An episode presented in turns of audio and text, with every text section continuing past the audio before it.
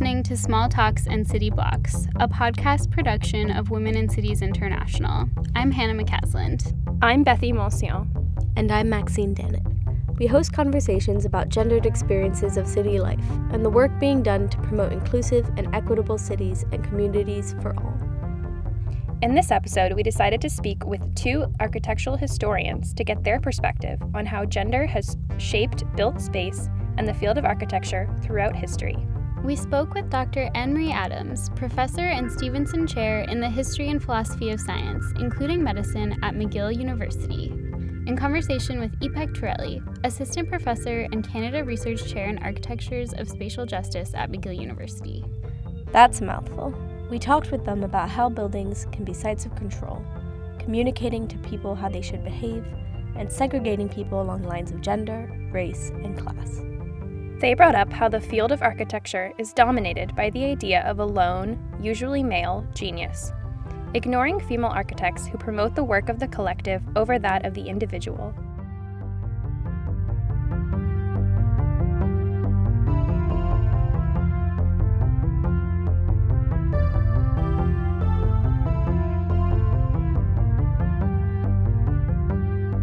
So, um, we're here talking to Annmarie Adams and Ipek Tureli, who are both architect professors at McGill University.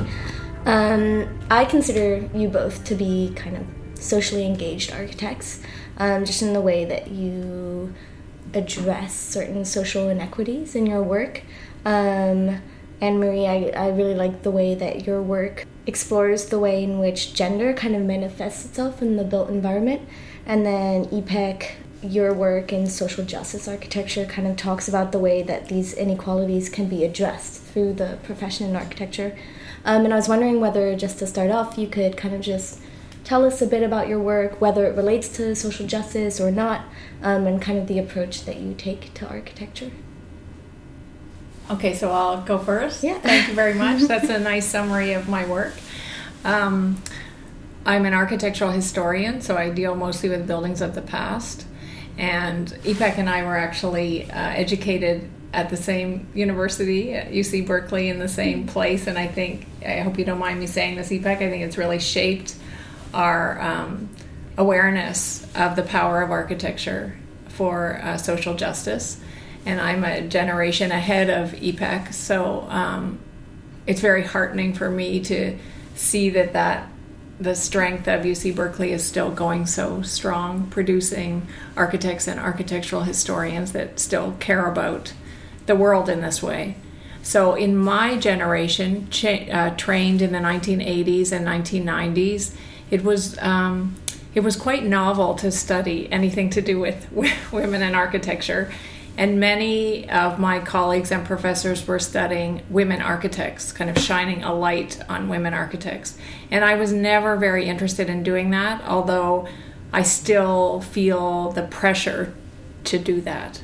But my real love uh, in my research has been to look at the way gendered expectations are embedded in architectural design. And I have come to believe that buildings are very bossy places, very bossy tools, and that they are particularly bossy for women and children. They um, they demand, I think, certain behaviors, and they're very many buildings are unforgiving when those expectations are unmet. So what I have tried to do for 30 years is to look at the kind of intentions that are that are designed into buildings, mostly houses and hospitals, and then to look at the way real women and children have resisted those intentions. And it's very, very hard to get at, to find sources that show that resistance. And that's what I that's what still keeps me up at night. That's what still keeps me going. I'm very, very interested in, in finding those. Um, and so I haven't um, like like and her generation worked at very much at how to fix those things, except that I've tried to educate a generation of architects to be aware of that and to design buildings that are more um, open and equitable and and uh, porous, I would say. Well, thank you for your interest in our work, and uh, I'm really honored to be working in the same um, unit as uh, Professor Adams. Um, when I was studying at UC Berkeley um, in the 2000s, uh, myself and my colleagues we looked at power struggles in the city, which always has a gender dimension, but it wasn't explicit in my work. And my PhD based work and publications afterwards focused on the visual culture of cities. I, I uh, started teaching about histories of social engagement in the profession and advocacy in the discipline because there's a lot of interest in the past uh, decade in socially engaged architecture. Catalogs and exhibitions are coming one after the other, uh, and they are pre- presenting old ideas as new inventions it's as if uh, we are constantly reinventing the wheel. Uh, but architectural history is very important um, to to the profession and discipline of architecture. Like in no other profession, we feed from our architectural history. And if we keep on teaching Corbusier, we will never learn about how, in the past, architects have tried to engage social political issues. Mm. So that's what I've I've uh, defined my uh, defined as a task duty for myself, uh, and that's the basis uh, really of my research program as Ca- Canada research chair uh, in architectures of spatial justice. So I am studying and teaching about the history of how architects have engaged social political issues, um, and uh, this is how um, I have. Um, also started looking at gender issues while it wasn't um, in any way central to my work before. It's a very specific, specific um, response to McGill's curriculum.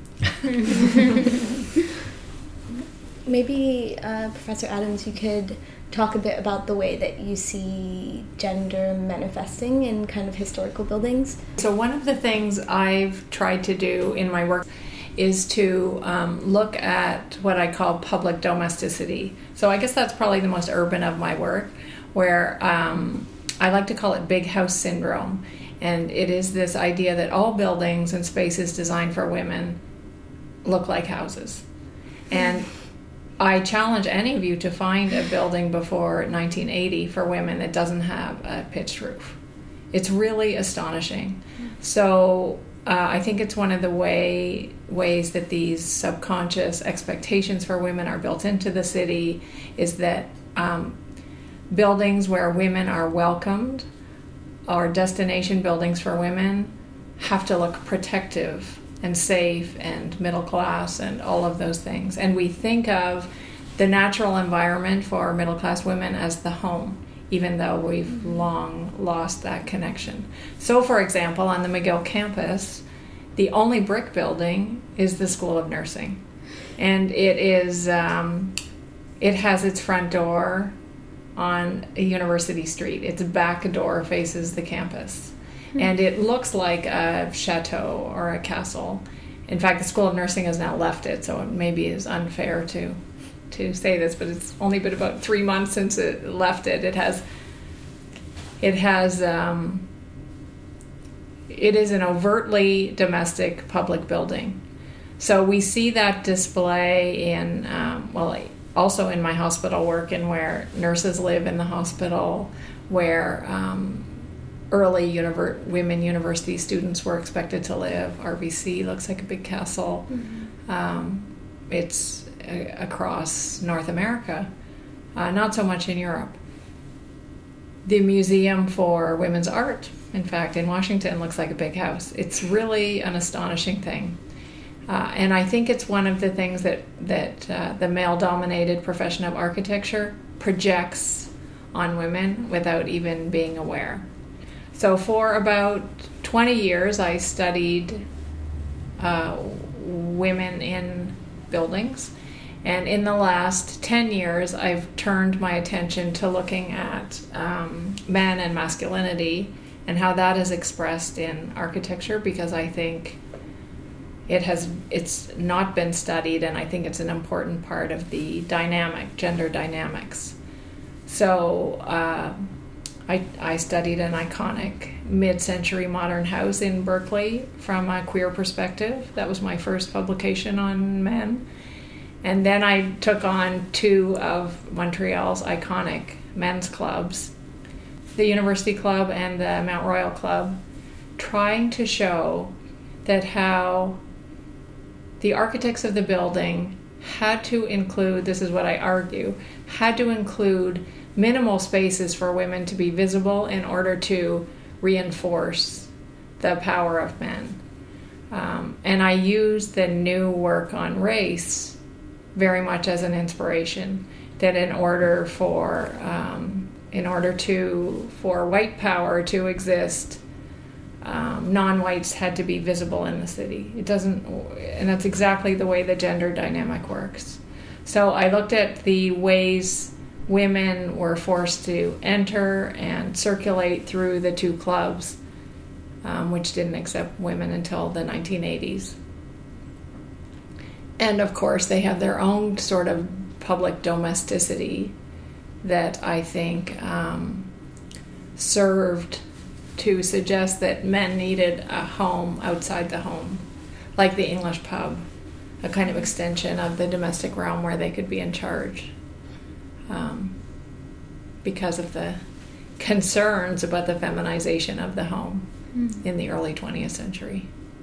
Well, this kind of close reading of individual buildings is so important, and uh, I feel uh, students who haven't taken Professor Adams's courses um, uh, are not equipped at all. In one of my courses, I asked uh-huh. Uh, students to write uh, uh, analysis of buildings on campus, and they just brought. Um, encyclopedic information. Yes. You know, it was built in, mm-hmm. in 1873 by blah blah, and uh, I was like, you know, how about analyzing the building? And it's so difficult. You would think for architecture students, mm. uh, but these are very important uh, analytical skills, thinking skills. Uh, they need to learn to be able to apply, to be able to design consciously. Mm-hmm. Mm-hmm. When mm-hmm. you enter a building, uh, how many steps there are, what's the size of the uh, door, what's your relationship to it, mm. what happens, the sequence that you experience. These are so important. Mm-hmm. Um, I mean, we and uh, what does it mean? What does what kind of effect does it have on us? And uh, we should say a little bit about how you read social class in buildings, and yes. that's a great yeah. um, uh, way to illustrate it, Ipek. That I think you could count the number of filters between the street and the inside of the building as a marker of social class, at least mm-hmm. in hmm. domestic architecture. So a grand mansion like this one, that used to be the J.K.L. Ross house, um, has many, many layers. You know, the the hedge, the driveway, the stairs, two uh, doors for the vestibule, and then that big, big entryway. Very few people would move beyond that. Whereas if you're in Point St. Charles and you enter a house, that house, first of all, there's no there's no there's no uh, axis of entry like we have here. You go right from the sidewalk. there might be two steps into the heart of the house. Yes, exactly. And so that's it's always been there. It's not just a question of the amount of space you have. It's uh, it's that a building like this ennobles you as you enter it. Mm. Just even the idea of the piano nobile of raising the the ground floor a little bit off that is you know it's a tenet of classical architecture it makes everybody feel important look at the arts building the whole campus is about that entry to the arts building mm-hmm. um, and i don't think people really notice it uh, but it's how we read social class definitely and of course the square mile district of montreal that we're sitting in later called the golden square mile was all about that expression of separation and privilege. Mm-hmm. And McGill is fortunate to own all these mansions, but they don't always fit as public buildings. So buildings communicate people where they stand, how they should behave, mm-hmm. and uh, if we expand to the um, to the city, the urban spaces, uh, they continue doing that. And uh, you said your organization is looking at public transport. For instance, Montreal's public transportation is a bit notorious. It's stuck in the 60s, uh, especially the metro. It's not very welcoming for handicapped people, people with strollers. Um, as a mother, um, I experience this on a daily Mm-hmm. basis. Um, uh, so these are the ways some populations are deterred uh, from being out in public spaces, and uh, it continues into, into the public realm. Spaces are predominantly designed by male or um, man's from man's perspectives, and this was the critique of second wave feminism in architecture.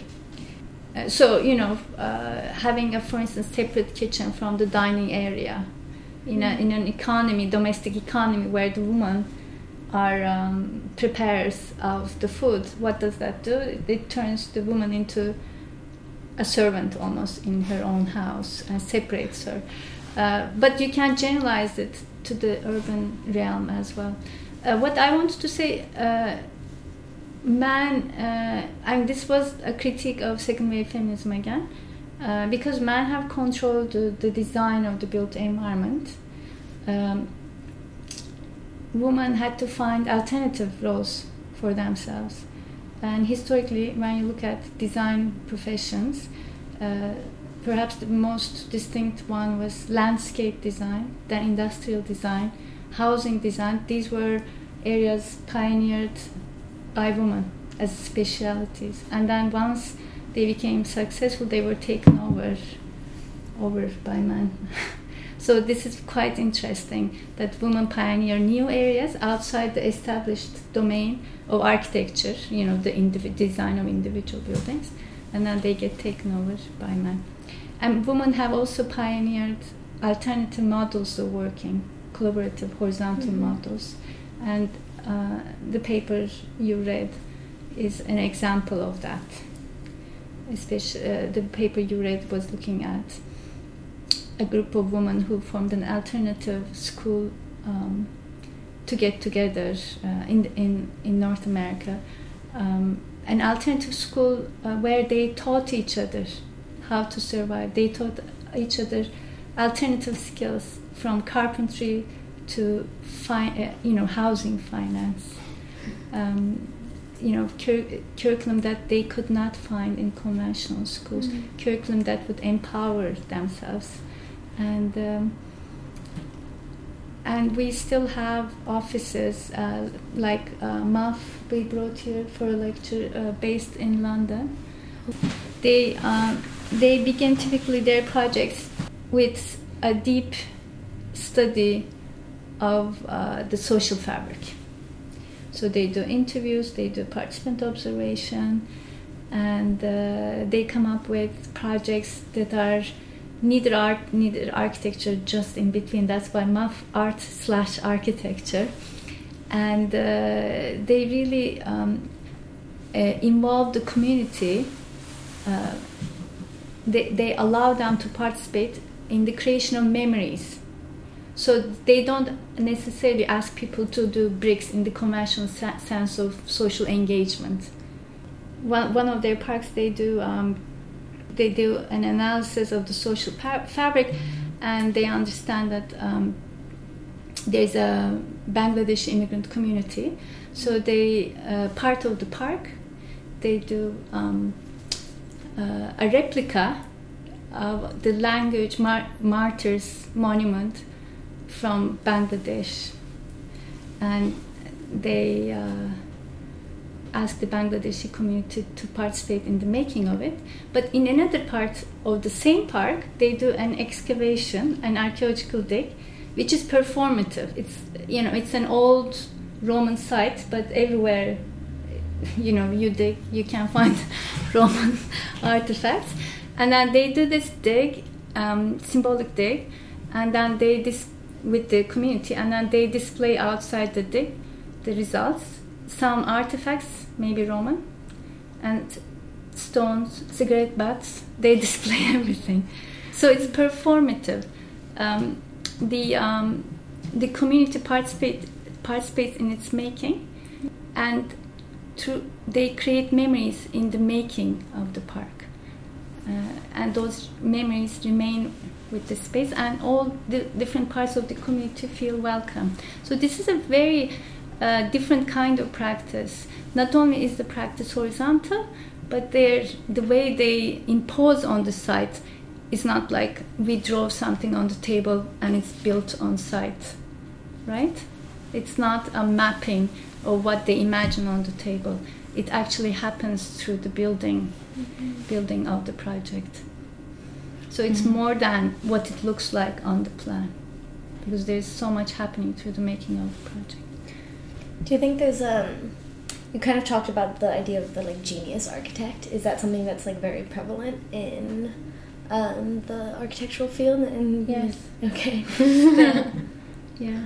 Even though all buildings are designed by very complex teams, it's very common for the you know famous principal of the firm to be associated with the building. Mm-hmm.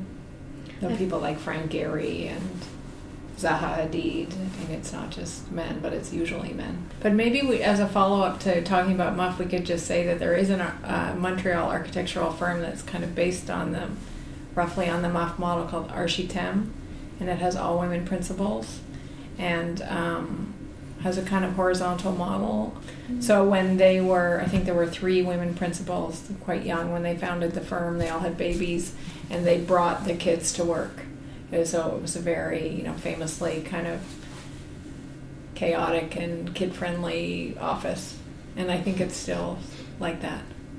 Mm-hmm. And they were influenced in turn by previous groups such as Matrix, mm-hmm. which worked oh, with immigrant communities. Um, so uh, there, there are there are groups who have pioneered new methods of working, both in terms of their office organization and in terms of how they engage their constituents mm-hmm. and whom they represent. Um, and we need to, I guess, um, I feel we need to um, write about their histories more so than the individual uh, quote unquote genius woman architects mm-hmm. Mm-hmm. To set an example um, for future practice. So the, uh, the and we have to uh, remember Linda Nochlin, uh, mm-hmm. who passed away recently, the uh, famous feminist art historian, who um, told us, uh, who made us realize for the first time uh, that genius, the talk of genius, is, is patriarchy in action, and it's still prevalent um, in architecture schools. Everybody's looking for genius. Um, mm-hmm designers. Even the way the thesis design thesis projects are organized is really around a student feeling like uh, he or she will control every aspect of a project. Mm. Students, architecture students, aren't very fond of team projects, and we were trying to. We certainly have more now than we had in the past, but there still is that idea that um, you will be released out in the world and, and design great monuments and your name will be associated with them, which is completely false. It happens to very few architects. What has your experience been like in the architectural field itself? Maybe do you have any experiences that made you very aware of your gender as an architect? Almost every experience I've ever had in architecture has made me feel that way. Do you think there are ways to design spaces that would prevent sexual harassment? like, in what way could, uh, say, like an office space or a university space be designed differently that would kind of help prevent these things? And is that possible? Hmm. There's a research area called space syntax. I'm not a proponent of it necessarily, but um, it has uh, Bill Hillier was its inventor at the Bartlett. And Hanson, Hillier and Hanson. Yes. A woman. Sorry. um, I forget her first name though. uh, so the basic idea was um, it's crime prevention. Uh, so I mean I'm going to reduce it because I haven't studied it, but instead of crooked uh, pathways, if you do a straight pathway, if you increase visibility, there will be less crime. Mm-hmm. Uh, so uh, there has been a whole research field. Uh, I think University of Michigan in the United States Mhm. is strong, um, and it's been applied to studies of museums and other public institutions. Uh, if you, I mean, if you kind of go with that uh, research paradigm, and if sexual harassment is a subset of violence, uh, there could be an interpolation that visibility may um, uh, may lessen any type of violence. However, uh, the solution is more social, uh, in my understanding. Mhm. It's not in the design uh, of spaces.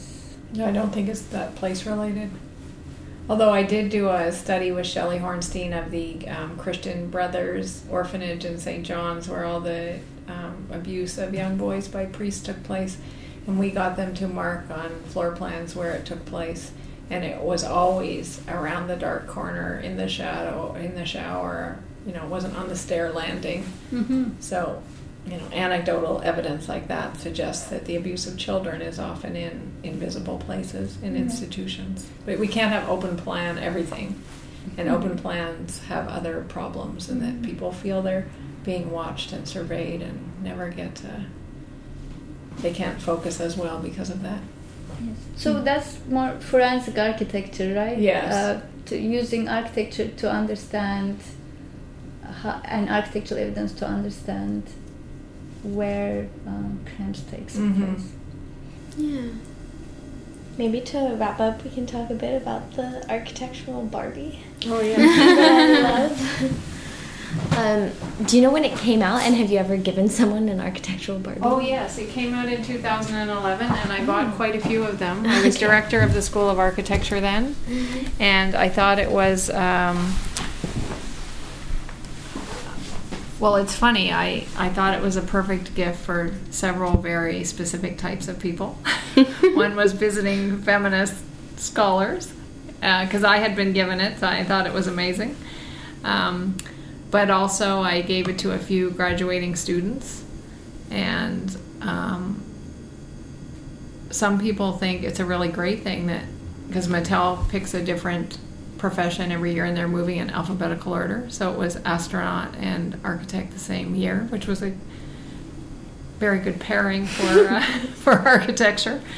Um, but of course, there's been a lot of critique about the design of Architect Barbie. That first of all, the fact that she has blueprints in her in her uh, storage bin. Architects haven't used blueprints since the 1950s, maybe. Is that right, Ipek? Anyway, a long yes, time ago. Yes, but the woman didn't have um, um, this figure since the 50s either. she goes with that with that Marilyn Monroe uh, look. Also, um, very few women architects would dress like that, and of course, she's the main thing is is that she seems to be designing a pink house. yeah. Oh, that's interesting. So I it's one of, as Ipek mentioned, there are subfields in architecture that have been associated with women architects. They, Gwendolyn Wright called them ghettos, three main ghettos for women architects. And in our, in my and Peta Tancred's work on Canadian women architects, interestingly, we found that Quebec architects did not follow that model. But the English can, in English Canada and in the U.S. and in England and Australia, that model, that um, specialization is very, very clear for early women architects. That they were forced into historic preservation, housing, and interiors. So, all, especially historic preservation and interiors, uh, those are um, those are subfields of architecture where you are complementing or finishing the work of men or taking care of buildings that are already constructed. So people have compared it to, you know, being a secretary or being a nurse, uh, being a kind of helper of the designers. So I think Architect Barbie is is uh, designed to look like that kind of architect, and of course she has a pink uh, tube too. And architects in 2011 would rarely carry their drawings, so it's really mixed with uh, historic and contemporary images of women architects. And as I mentioned, the dark skin one was half price on Amazon. Half price, so there is a huge wage discrepancy for uh, women architects of visible minorities. You should maybe get this fact from, I saw it on Twitter, that there are more men named, I forget what it was, like Victor or something, than there are um, African American women architects. Wow. It was a name that you wouldn't think of. I can find it for you. So it wasn't just like the name John or something. No. but even then, still. No. So that's a that's a we should have another meeting just about that.